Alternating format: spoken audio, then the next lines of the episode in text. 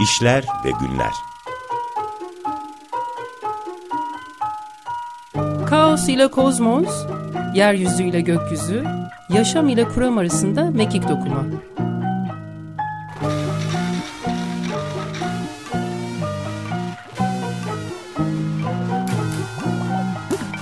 Hazırlayan ve sunan Rahmi Ördün Herkese günaydın. Açık Radyo'dayız ve İşler ve Günler programı her 15 günde olduğu gibi yine bir 15. günde Açık Radyo'da yayımda. Ee, Alt, e, Erhan Altan konuğum bu, bu e, bugün. Hoş geldin Erhan. Hoş bulduk merhaba. Evet ve e, bugünkü e, sohbetimizin e, başlığını da Orta Çağ'ın Neşesi olarak birlikte e, seçmiştik.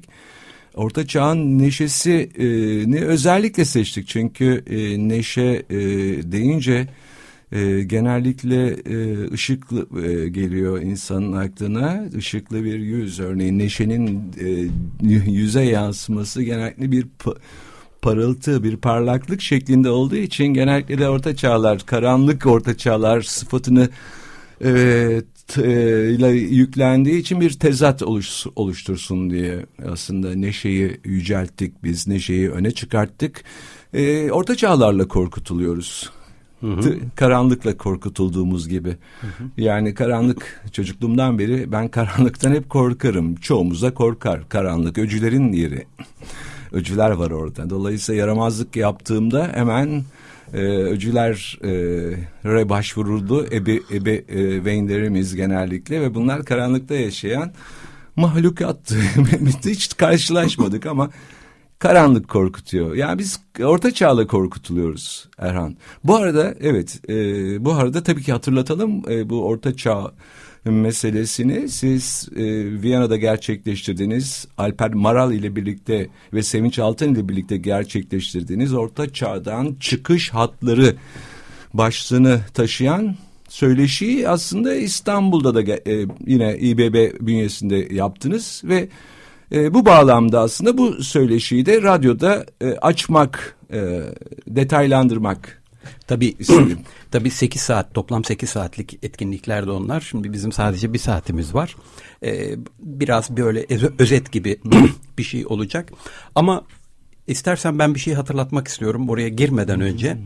Ee, sevgili Rahmi e, seninle 20 yıldır tanışıyoruz.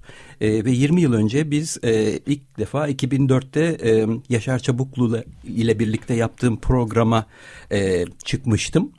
E, bu bizim arkadaşlığımızın 20 yılı demek ama aynı zamanda da e, bizi buluşturan e, bizi buluşturan da Açık Radyo e, tam işte e, çok güzel bir kutlama fırsatı Açık Radyo'ya müteşekkiriz.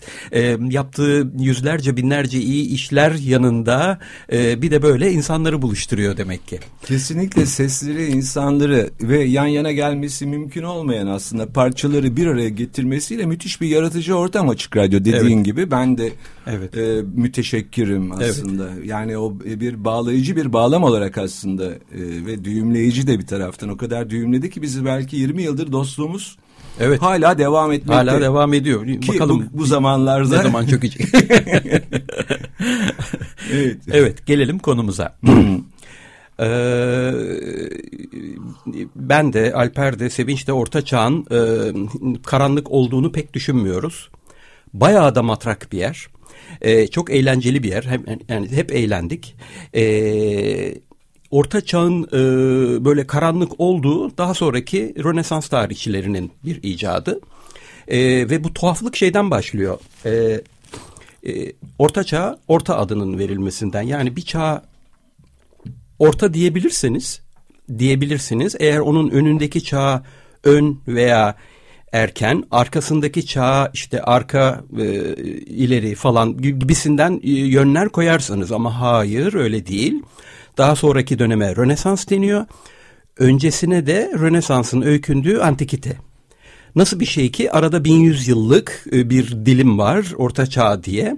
E tabi e, Rönesans antikiteye öykünüyorsa o zaman aradaki dönemi de kayıp yıllar olarak görmek gerekiyor. Böyle uygun görmüşler.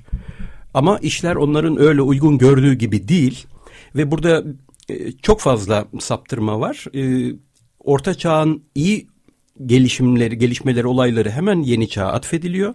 Yeni çağın kötülükleri de orta çağa atfediliyor. Böyle bir haksızlık var. Hı hı. Yani bu bir saptırma alanı. e, saptırma demişken e, hafiften konuya giriyorum ben artık.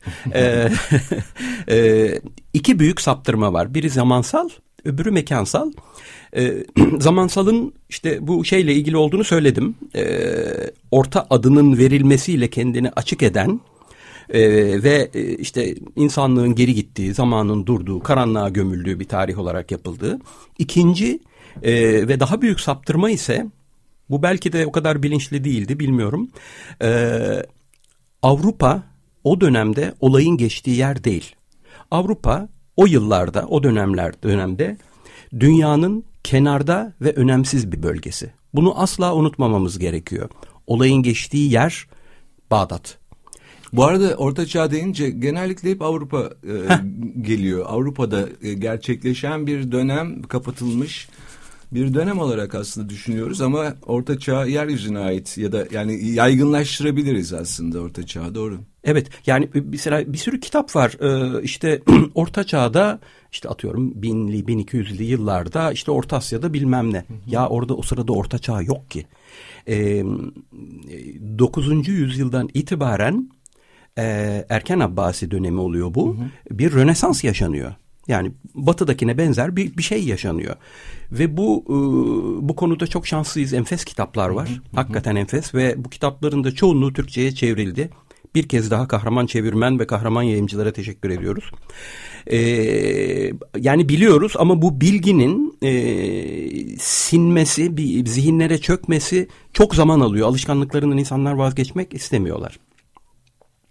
Ee, İstersen bir şey yapayım. Bu e, Arap Rönesansı denilen e, mesele nerede başladı? Evet evet yani çünkü aslında evet. her şey Bağdat'ta başladı evet. neredeyse. Yani Avrupa, evet. belki Avrupa'ya yüklediğimiz hı hı. Ve e, bir süre sonra orada aslında bambaşka sonuçlara evrilen şey baş, nerede başladı? Bağdat'ta başladı. Senin evet. e, bu anlatına göre. Evet. Dinleyelim senden o zaman. Yani Şam'da da Emevilerin başkenti Hı. Şam, Abbasilerin başkenti Bağdat. Bağdat icat yani yapay bir kent. Hı hı. E, sıfırdan yaratılmış bir kent. E, tabii ki Emeviler döneminde de 90 yıl sürüyor. E, bir sürü gelişme var ama şimdi oralara girmeyelim.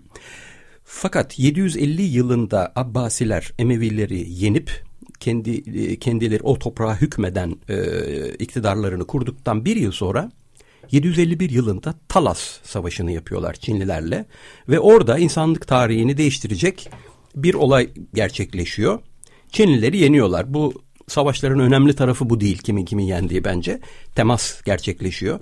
Çin bazı Çinli e, savaşçılar tutsak olarak Abbasilerin eline düşüyor. Bunlardan da birkaç tanesi kağıt yapmayı biliyor. Çünkü Çinliler bu konuda e, şeylik var. Milattan sonra birinci yüzyılda bazıları milattan önce ikinci yüzyılda da diyor.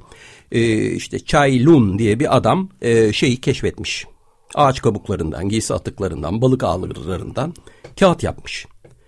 Kağıt yapmış ama kağıt da kullanılıyor, kullanılmıyor da değil.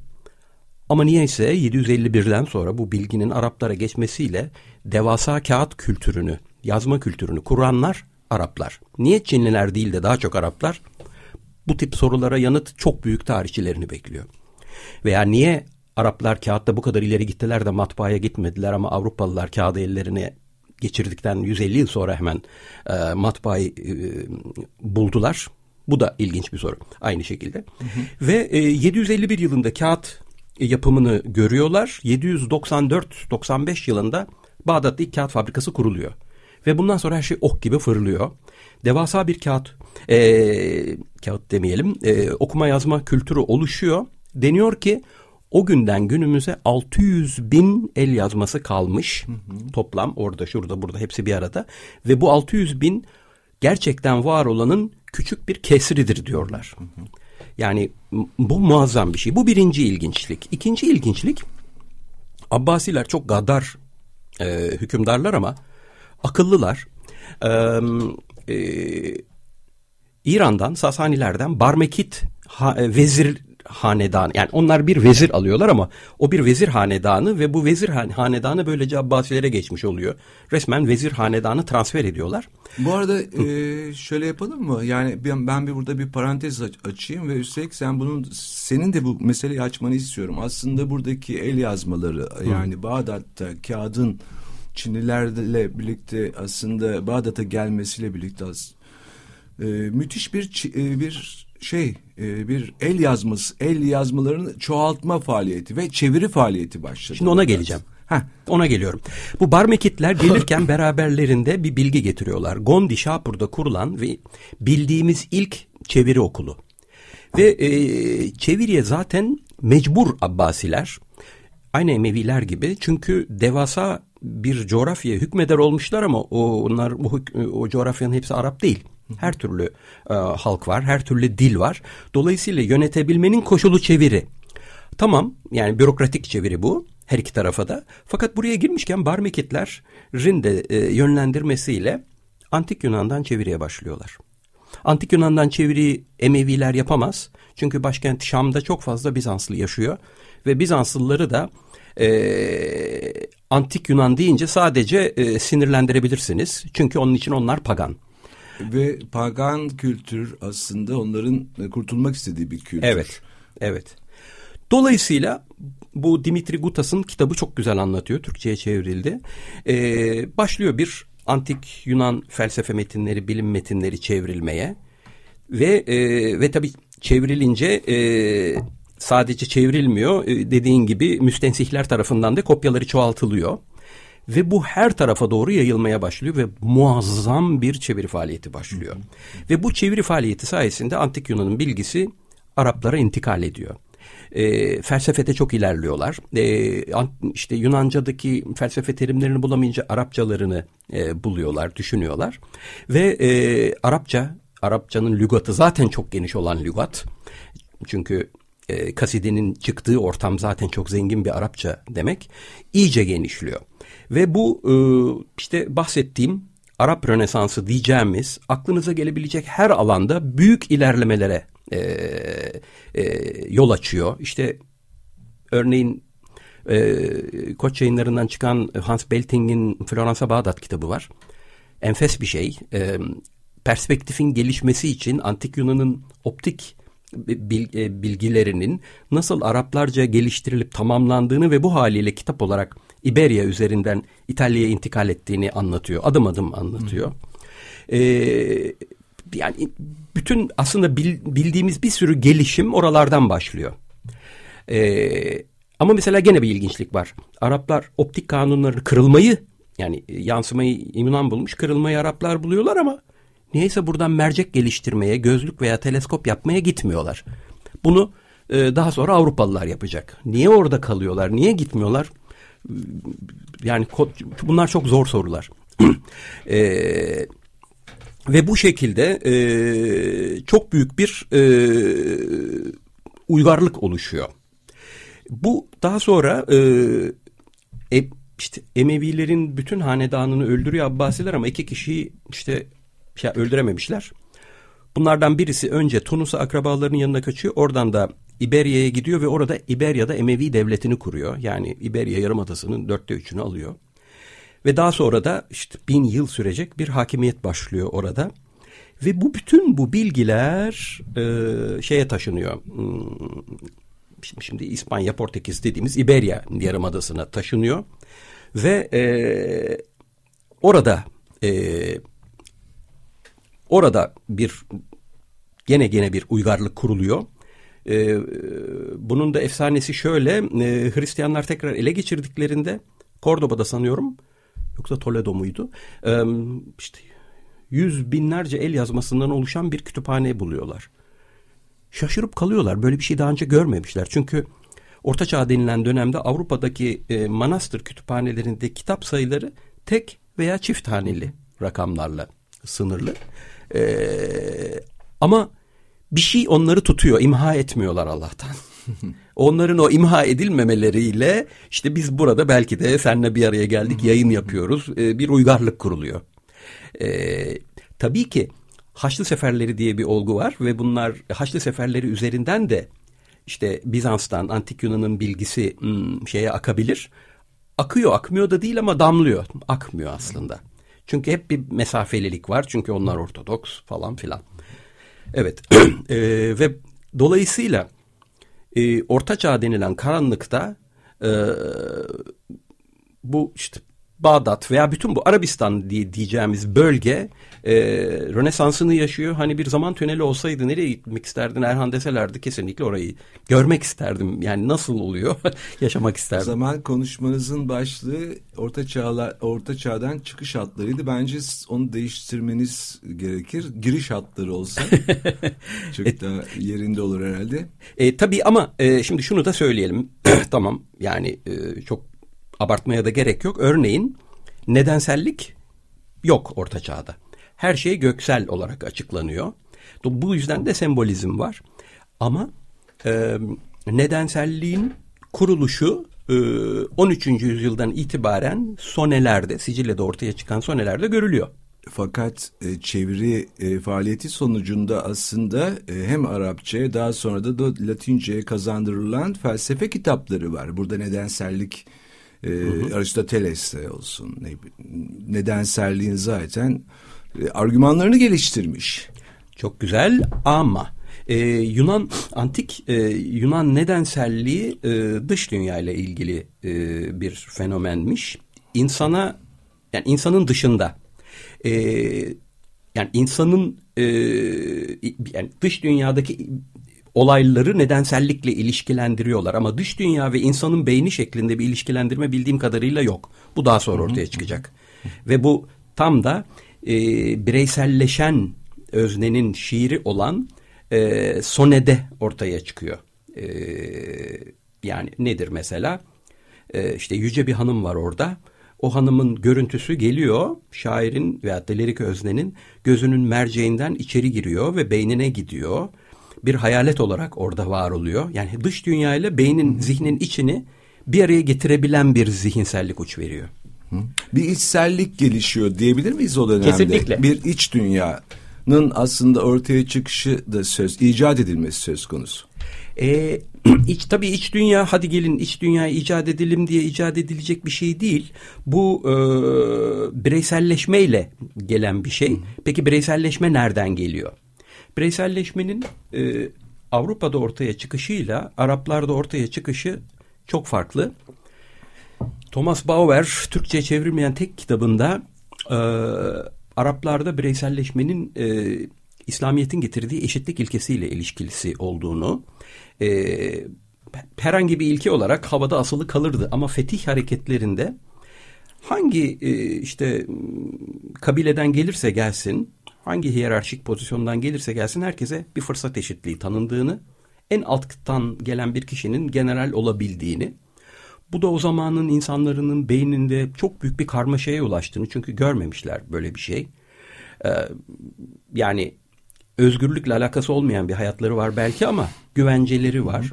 Oysa yeni e, düzen görece bir özgür, özgürlük sunuyor ama aynı zamanda da eğer kararların, seçimlerin hatalıysa da bedeline katlanırsın. Dolayısıyla güvencede de bir kırpma, kırpıntı var.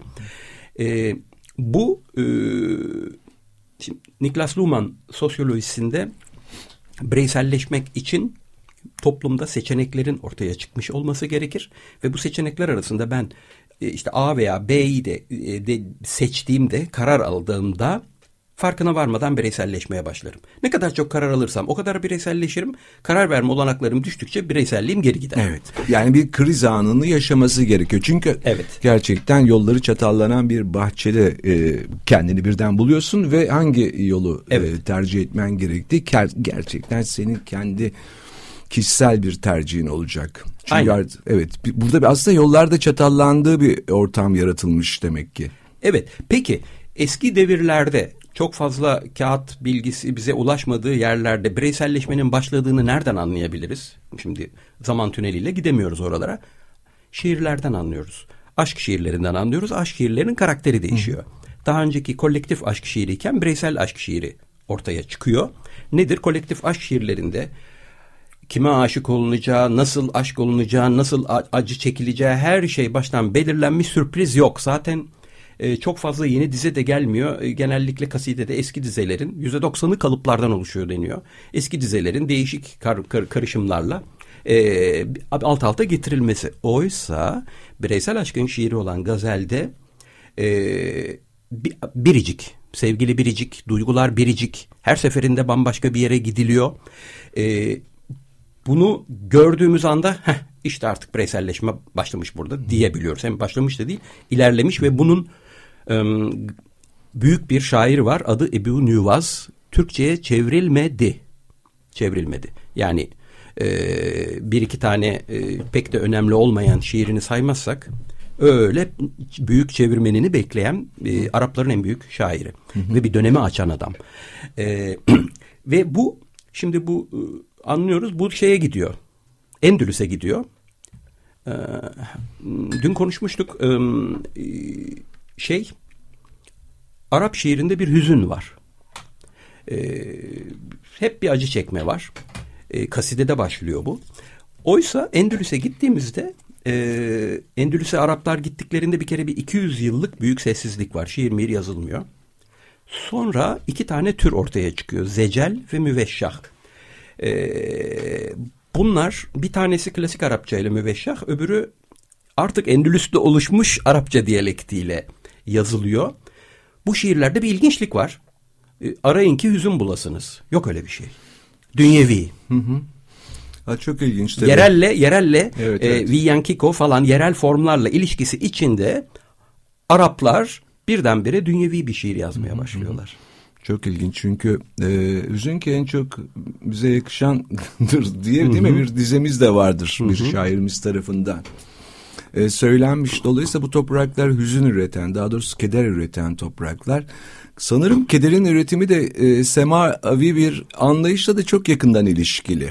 Dolayısıyla yeryüzünün neşesini semavi bir e, çileci bir hayatla aslında yıkan bir e, iktidardan söz etmek gerekiyor aslında. Durmadan bir keder, hüzün üretici bir iktidar mekanizması na rağmen yeryüzüyle bağlantı kuranlar tensel e, gerek yerin teniyle gerek kendi bedenlerin teniyle aslında e, güzellikler yaşayanlar değil mi? Yaşamı daha doğrusu duyumsayanlar aslında neşe üretmeye başlıyor diyebiliriz. Ee, bilemiyorum ama şunu diyebilirim. Hüzün yani düşün e, kasidede İslamiyet öncesinde e, o da ayrı enfes bir dönem ortaya çıkmış 1500 yıldır biz e, hüzünü kendi aldığımız karar zannediyoruz. Hüzün bizim mecramız olmuş. Yani iyi de kötüyü de e, hüzün için, hüzünle birlikte ifade etmek zorundayız. Yoksa anlayamıyoruz, idrak edemiyoruz. Yani e, biraz zor, zorlama bir durum. Avrupa'nın kültürü her neyse bununla pek alakası yok ve direkt dünyevi bir şiire geçiliyor. Dünyevi şiirin özelliği bir kere neşe, hı hı. mutluluk. Ee, yani acı da çekebilir ama çeker sonra çıkar. İlla acıda kalacağım diye bir durum yok. Hı hı. O kadar ki e, komik bir şey söylemek istiyorum. Bu e, Emevi şiiri olsun, Endülüs şiiri olsun, enfes kitaplar yapan Salma Kadra Cayuzi diye e, sanıyorum şimdi Lübnan'da yaşıyor 95 yaşında falan olsa gerek. Le Grand Dame büyük bir kadın var. Hı hı. O e, Endülüs şiirini incelemiş. E, bir paragrafı e, aldım okumak istiyorum. E, diyor ki Endülüs şiirinin Doğu şiirine nazaran gösterdiği en önemli sapma belki de Doğu şiirine nüfuz etmiş nostaljiyi daha az içermesidir. Arap ruhu tüm dışa vurumlarımda o kadar çok nostalji, o kadar çok e, hüzün kaplar ki Arap ruhu aslında her zaman nostaljiyle yok olur, bellekle canlanır. Sonra devam ediyor. Bu şiirde eksikliğini hissettiğim her neyse, ruhun acı çekmesi, şairin yetik ruhu, hiç giderilmemiş bir susamışlık. Endülüs şiiri ise doygunluk ve doluluğun, içeriğin, zevkin, grifit ve süslü deneyimlerin keyfine sözcüklerle varan insanların şi şiiridir. Burada benim e, altını çizmek istediğim yer bu şiirde eksikliğini hissettiğim her neyse. Yani sonuçta e, Cayuzi de e, bir Arap ve o da onun da içine doğduğu dünya, mecra, hüzün ve eksikliğini hissediyor. Çok beğeniyor.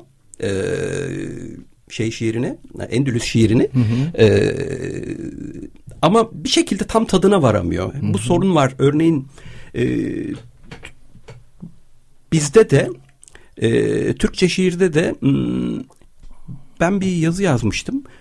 Hüzünlü şiirlerin derinlikli şiirler olduğunu zannetme meylimiz, meyli içindeyiz. Yanılsama değil mi? yani bir, bir makale yazdım. Hüzünlü, bir iki hüzünlü şiir aldım. Birkaç da mutlu şiir aldım. Hı hı. İnceledim. Her iki, her iki şiirde de, her iki tür şiirde de aynı miktarda yapı var. Dolayısıyla yap, derinlik eğer yapıysa, örgüyse her ikisi de aynı ama biz hüzünlü şiirleri daha derin zannediyoruz.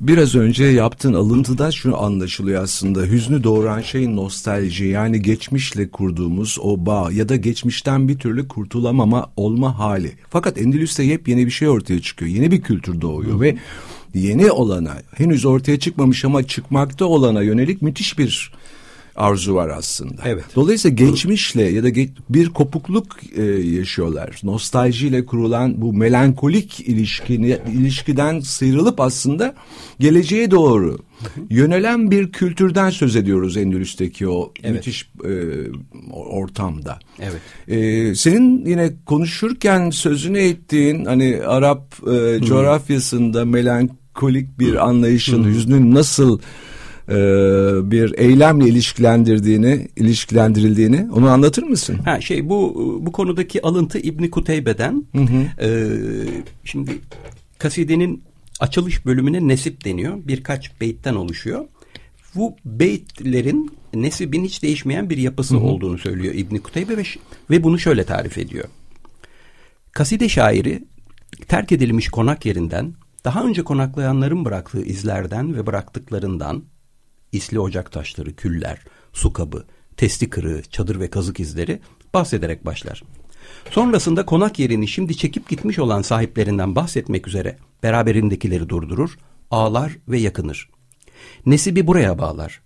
Sevgiliye duyduğu özlemin, ayrılığın acısını, sevgisinin ve tutkusunun büyüklüğünü dile getirir. Burada kalpleri kazanmak, dinleyicilerin bakış ve dikkatini kendine çekmek istemektedir. Yani kasidenin başında kayıp var. Ve geri, bir şey var aslında yani bir kervan ayrılıyor ve o geride bıraktığı izler yani yitik olan bir geçmişin izleri. Evet. Ne dair duyulan bir hüzün aslında buradaki duyulan hüzün bir yani melankoli meselesi ki modernin başlangıcını da aslında bir parçalanma eylemi olarak nitele, nitelendirenler var. Hatta modernin metaforu olarak parçalanmış bedenler diye de bir e, kitap var. Bir sanat tarihçisi tarafından yazılmış. Dolayısıyla senin bu e, alıntıladığın bu e, kervandan geriye kalan kalıntılar e, Henry Fuseli'nin bir tablosu var. Onu aklıma getiriyor. Henry Fuseli'nin tablosunda da işte başını e, öne eğmiş hüzünlü bir kadın var. Parçaların önünde. Parçalar da antik Yunan'dan kalan bir e, kanonik bir heykelden kalan bir par parçalar. Bir ayak bir de bir baş var aslında. Yani bütünle hiçbir zaman karşılaşamama durumunu e, yansıtan dolayısıyla sürekli bir hüznü üreten bir durum. Evet biz parçalarla baş başayız. Yani parçalarla baş bugün bile öyle. Yani hüzne e, gömülmek için elimizde her türlü gerekçe var. Çünkü parçalar e, geçmişteki o e, hayali bir bütüne duyulan özlemle birlikte aslında parçalı e, bir yapıdan kurtulmaya çalışıyoruz. Fakat parçaların arasında kurabileceğimiz yeni bağlantılarla Endülüs'te olduğu gibi yeni bir kültürü de yaratmak pekala mümkün. Evet. Dolayısıyla bu hüzün, nostalji gerçekten bizim geleceğe doğru yön, e, yönelmemizi engelleyen bir unsur olarak önemli bir e, aktör olarak aslında karşımıza çıkıyor. Evet. e, şimdi yavaşça Endülüs'ten e, çıkmadan önce evet. Bir, bir ara verelim. Erhan. Tamam ara vermeden önce son bir şey söyleyeyim Heh, öyle ara verelim. Tamam. e, kağıt. Kağıdı unutmayalım. Araplar e, Endülüs'e kağıdı getiriyorlar ama buradan Avrupa'ya geçmemiş. Ee, Endülüs'ün Arap muktedirleri çok gaddar insanlar ve e, bazı Araplarda kuzeye kaçıyorlar. Leon Krallığı mı neresi tam olarak bilmiyorum. E, ve bu kaçanlardan bir iki tanesi kağıt yapmayı biliyor. Aynı Hı. Çinlilerden el geçiren tutsaklar gibi ve gidiyorlar kuzeydekilere e, Hristiyanlara kağıt yapmayı öğretiyorlar ve kağıdın tarihi Avrupa'da böyle başlıyor. Şimdi altını çizmek istediğim şeyi söyleyeceğim.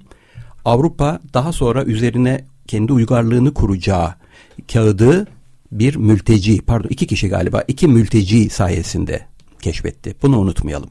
Ee, e, tarihte savaşlardan daha önemli şeyler temas ve etkilenme hatlarıdır ve birçoğu da mülteciler üzerinden yürür. Evet, e, konuşmaya devam edeceğiz. Evet, bugünkü konuğum Erhan Altan, şiir eleştirmeni, deneme yazarı ve çevirmen. E, Orta Çağlar üzerinde konuşuyoruz ve Orta Çağlardan bir müzikle, bir troubadour müziğiyle aslında ara verelim e, söyleşimizi. E, galiba Minne, Minne, Minne şarkılarından bir örnek vereceksin. Vogelweide değil mi? Evet, evet, tamam. evet. Evet, o Minne Sang deniyor. Aynı Tamam, neyse. Tamam, tamam. O da Peki, şarkısı. Almancasını sen telaffuz et. Ee, bir saniye. Unter den Linden an der Heide. Ee, çayırda ıhlamurların altında. Herkese yeniden merhaba. Açık Radyo'dayız. İşler ve Günler programı devam ediyor. Şiir çevirmeni, eleştirmeni ve deneme yazarı Erhan Altan'la birlikte Orta Çağ üzerinde varyasyonlar gerçekleştiriyoruz. Özellikle e, Bağdat'ta e, başlayan bir tür aydınlanma e, eyleminin nasıl e, Endülüs'e e, taşındığını ve oradan da e, bambaşka e, uçlar vererek dünyaya yayıldığını hani Evet. sözünü edebiliriz. Evet, e, ç- ç- çayırların üzerinde ıhlamur ağacının altında, altında, Walter von der Vogelweide. konuşuyoruz. Ee, bu şarkıyı e, Alper Maral için seçtik. E, von der Vogelweide'yi ben bilmiyordum. Yani ta- tanımam Alper'e borçluyum. E, çok özel birisi. Bütün Avrupa'yı, dünyayı gezmiş. Gerçi bu gezenlerin de gezip gezmediği bilinmiyor. İşte Marco Polo için de İran'dan ileri gitmedi deniyor ya. Her neyse. E, tabii ki bu bilgi burayla sınırlı kalamaz. E, çünkü e, Orta Çağ denilen dönemde hiç kimse sarayında oturmuyor. Sürekli sefer, sürekli bir yerlere gidiliyor. İşte fetihler sürekli ya da yenilgiye uğruyorlar. Bunlardan birisi de 9. Gilem, Akitanya dükü. Ee, bazıları dük diyor, bazıları kral diyor. Ama genelde dük olarak geçiyor. Ve e, o da Pireneler üzerinden İberya'ya sürekli seferler düzenliyor.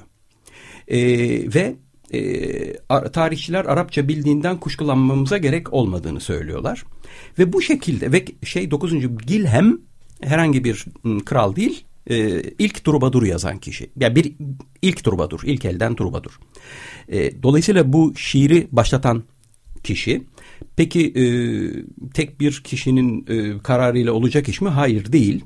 Charles Homer Hoskins 12. yüzyıl Rönesansı adlı bir kitap yazıyor ve diyor ki 12. yüzyılda şimdi Fransa dediğimiz bölgede Rönesans'a e, Rönesans ön bir Rönesans'ın başladığını söylüyor. E, nedir bu fenomenler? İşte kentlerin ve ilk bürokratik devletlerin ortaya çıkışı, Latin sanatının bir zirveye ulaşması, gotiğin başlaması ama aynı zamanda halkın diliyle yazılan edebiyatların gelmeye başlaması, Roma hukukunun yükselişi, bu çok ilginç bir şey. Avrupa Roma hukuku konusunda karar alıyor çünkü hepsi bu şeylerden ticari kervanlardan para kazanıyorlar ama hepsinin kanunları ayrı ve para kazanamıyorlar. Ortak bir hukuka geçersek e, daha çok para kazanırız diyorlar. Antik Yunan bilim ve felsefesinin Arapça eklentileriyle birlikte yeniden keşfi ilk üniversitelerin kurulması. Bu öyle az buz bir şey değil. Ve bu e, Turbadur şiirinde de e, gene Araplarda gördüğümüz gazelle başlayan bireysel aşk uç veriyor. E, hiç öyle kolektif falan değil. Son derece kendine özgü. Tabii ki başlangıcı bir kralla. Ha, bu 12. yüzyıl Rönesans'ın diye bu saydıklarım, saydığım şeylerin arkasında soylu sınıfında bir bireyselleşme baş gösterdiği için çoğu olabiliyor. Tabii ki halk kesiminde değil. E soylularda her zaman daha kolay karar alabiliyorlar. Oysa Araplarda soylularda değildi. Araplarda bütün e, tabana yayılıyordu. Bu da kendisini sanatta hemen belli ediyor. Çünkü birisi e, Avrupalılarda sanatta bu bireyselleşme yeni ortaya çıkan türlerin eski türlerle savaşı biçiminde gerçekleşirken Araplarda böyle bir şey yok. Yeni bir tür geliyor eskisinin yanında yer alıyor. İkisi de bin yıl falan birlikte yaşıyorlar. Ee, ve e, bu 9. Gilem'in seferlerinin önemli bir bilgi taşıma aracı olduğu söyleniyor. Bu arada asla unutmayalım. Araplarla yani Doğu ile Batı'nın karşılaştığı tek yer İberya Yarımadası değildi. Sadece Haç Zaferleri de değildi. Sicilya var. Sicilya'da 200-300 yıl kalıyor e, Araplar. Ve daha sonra da Normanların fethiyle birlikte Normanlar Arapları asla uzaklaştırmıyor. Sarayda yanı başlarında tutuyorlar. Dolayısıyla bir sürü yerden aslında bilgi akıyor. Bir de bir efsane var. Ee, anlatması veya dinlemesi çok güzel anlatayım. Ee, Barbastro diye bir yer var İspanya'da. İspanya'da e, Araplar Barbeşturu diyorlar. Bu e, Pirenelerin üzerinden Hristiyanlar geliyorlar ve binlerce kadını kaçırıyorlar. Daha sonra bu kadınları e, işte Fransa'nın, İtalya'nın saraylarına e, satıyorlar e, cari olarak. E, ve zavallı kadınlar bir yerlere dağıtılıyorlar bir takım e, muktedirlerin eline ve Arapçadan başka dilde bilmiyorlar. E, Araplarda da ta Abbasi döneminden kadınların şarkı söylemesi diye bir gelenek başlamış. Yani e, enstrümanları çalanlar erkek ama şarkıcılar kıyan denilen bir gelenekle kadın köle kadınlar, favori kadınlar. e bu kadınlar da gittikleri saraylarda yanık yanık Arap şarkıları söylüyorlar. E tabii ki o saraylarda insanlar Arapça bilmediği için hiçbir şey anlamıyorlar bu şarkıların güftelerinden ama güf oradaki uyakları duyuyorlar. Çünkü Arapça e, uyak için herhalde dünyanın en şanslı dillerinden birisi. E, ve bir uyak Avrupa uyakla bir ara tanışmış sonra unutmuş. E, uyak tekrar milattan sonra birinci yüzyılda Kuzey Afrika e, çöllerine giden keşişlerin ayinleri için geliştirdikleri bir teknik. Sonra ama yani dinsel çerçevede kalmış bu uyak e, şeyin uyağı Avrupa saraylarına nüfuz ediyor ve Avrupa uyaklı şiir yazma düşüncesine giriyor. Bu da zaten Turbadur'u belli e, belirleyen niteliklerden biri. Çünkü Turbadur aynı zamanda bir uyak laboratuvarı. Evet böyle temas ve etkilenme bir sürü kollardan geliyor. E, ve ilk Turbadur şiirlerinin yazılmaya başlamasından sonra da e, bu şiirlerin e, zecel ve müveşşahtaki yapıların etkisi altında geliştiği yani bu aşk şiirlerinin dolayısıyla bireyleşme formlarının iddia ediliyor. Ama buna karşı çıkanlar da var. Fakat işte dönem öyle bir dönem ki kağıt falan yok ortada doğru düzgün.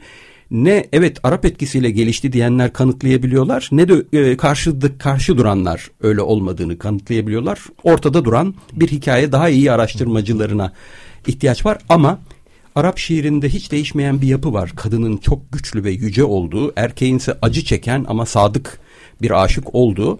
Bu yapı e, ve Şah'tan olduğu gibi Turbadur'a sirayet ediyor. Turbadur'dan da daha sonra Sone'ye sirayet edecek. E, yani etki e, çok Peki biraz da e, sıkıcı bilimsel tarafa girelim.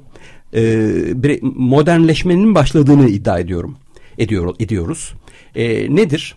Bireyselleşmedir, kentleşmedir, sekülerleşmedir. Bunların hepsi de var.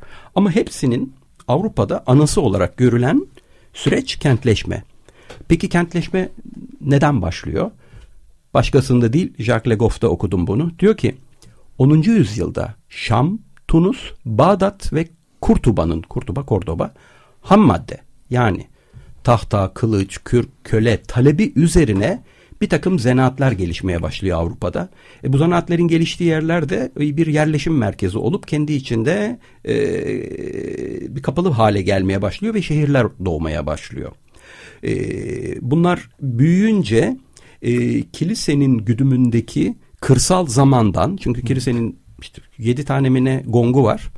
İşte o gongla kalkacaksın. O gongda tarladasın. Gong öğlen yemeği, gong çalış, gong yatağa gir falan. Bu, zanaatlar, zanaatkarların işine gelmiyor çünkü onlar kendi zamanlarında yaşamak istiyorlar. Çünkü kararı karardıktan sonra da çalışabilmek daha çok para kazanmak istiyor. Ve mekanik saat geliştiriliyor 13. yüzyılda. 14. yüzyılda o mekanik saat belediye binalarının tepelerine dikiliyor.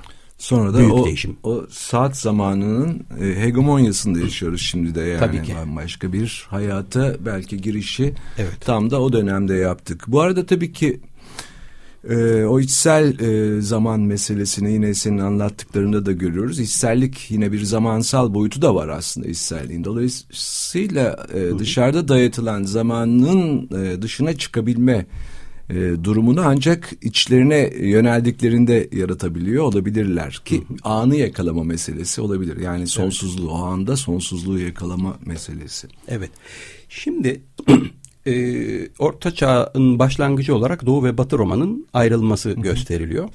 E, Doğu Roma ayrıldıktan sonra Batı Roma'ya çok büyük bir kötülük yapmış. Kağıt ihracını durdurmuş. Kala kalmışlar.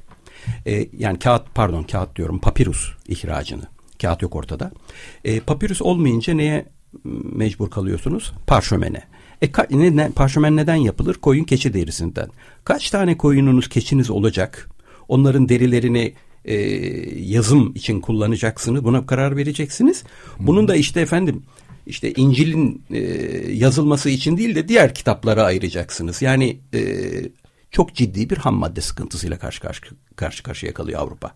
Esas çöküş bu. Palimpsest denilen mesele de o dönemde çıkıyor demek ki. Evet. Yani eski e, şeyleri metinleri e, silip parşömenlerin üzerindeki yani yeni metinler yazma E, meselesi. Değerlendirme. Evet evet. E, şöyle dedin aslında trubadorlarla e, birlikte biraz da tensel bir yani yeryüzüne dair şarkılar söylendiğini söyleyebiliriz herhalde değil mi? Kesinlikle. Tabii yani e, yine bu kültür bağlamında yine Le, bahsettiği Goliardlar var aynı dönemde. Serseri öğrenciler. Bunlar e, öğrenciler ve e, nerede iyi bir, hangi şehirde bir iyi hoca varsa onu dinlemek üzere hareket ediyorlar. Fakat gittikleri şehirlerde de dilencilikle para kazanıyorlar ya da jonglörlük yaparak para kazanıyorlar. Ve Goliardların yazdığı e, şiirler genellikle de işte şey aşk, e, kumar, e, içki ve tensel zevkleri, hazları yücelten bir aslında anlayışı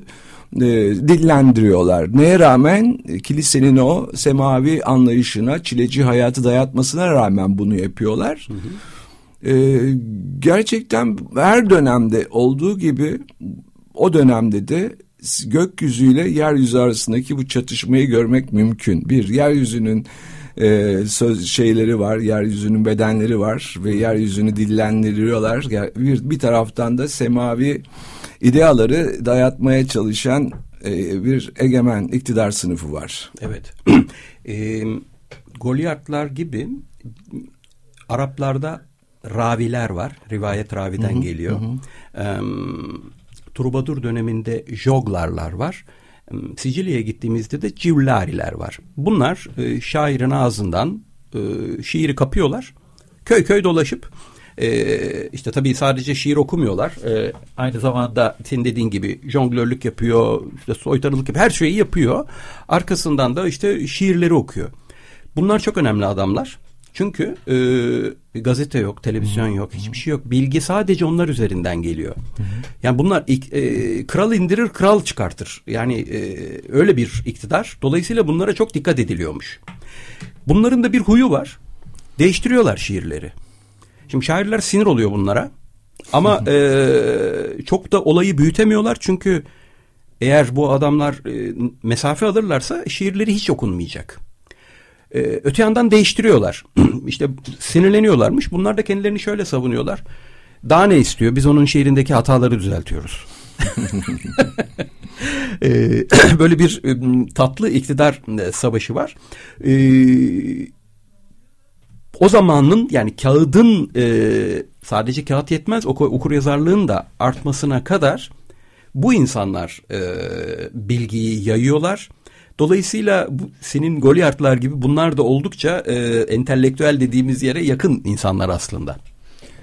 Evet acaba e, Goliath'larından bir şarkı mı dinlesek diye aklımdan geçiyor. Daha doğrusu Goliath'ların yazdığı e, metinler, şiirden oluşan ve Carmina Bruno. E, Burana. Evet evet e, Bruno e, derleme aslında o değil mi? Bir tür orta çağlardaki bir e, Karloff'un e, ürettiği bir derleme. Oradan bir şey dinleyelim. E, Goliard'ların sözleriyle bir parça dinleyelim. Ego sum appas kuka niensis. Evet tekrar ve son kez merhaba Açık Radyo'dayız. İşler ve Günler Erhan Altan'la şair e, şiir eleştirmeni, şair. şair değil ve deneme yazarı ve çevirmen, şiir çevirmeni Erhan Altan'la birlikte Orta Çağlar'ı e, konuşmaya devam ediyoruz. Evet, e, bahsetmezsek olmaz Sicilya. E, çok önemli bir yer. E, ve Sicilya'nın e, çok çok önemli e, hükümdarı 2. Friedrich. İtalyanlar e, Federico diyor. E, ben Almancasını tercih ediyorum çünkü Norman kralı e, Almanca konuşuyor. E, e, bu adamın birden çok özelliği, tuhaflığı var olmaması gereken belki. Birincisi bütün ortaçağ hükmeden işitsellik değil, görsellik takıntısı olan bir adam ve e, Şahin'le avlanma e, adında bir kitabı var. Çünkü Şahin yukarı çıkıyor, yukarıdan her şeyi görebiliyor ya. E, bu onun için çok ilginç ve e, Sone'nin başlangıcın Sone'yi de emirle yazdırmış. Yani Sone diye bir form Sone'den önce yok. Sone'nin nereden geldiğine dair çeşitli kuramlar var. Ee, ama kesin olan sarayındaki e, hukukçulara, bu da çok ilginç, 20 tane hukukçu var.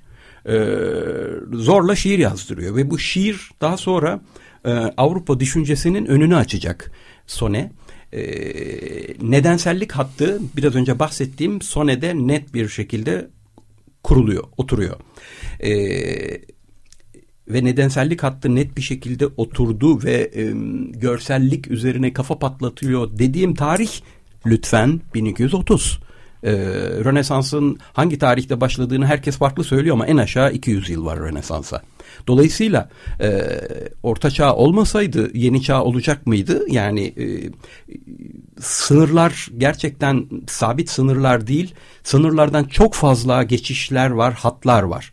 E, yani dönemsellendirme mutlaka ki tarihle ilişkilenirken bir gereksinim ama e, buna çok da fazla inanmamak gerekiyor.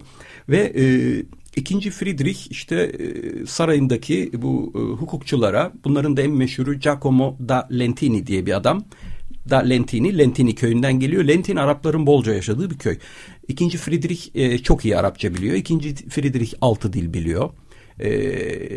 Bir annesi babası öldürülüyor. Bir ortada kaldığı bir dönem var ve Palermo'da o dönemde ona Arapların baktığına dair bir efsane var ama her halükarda bir kadıdan Arapça öğrendiği e, biliniyor.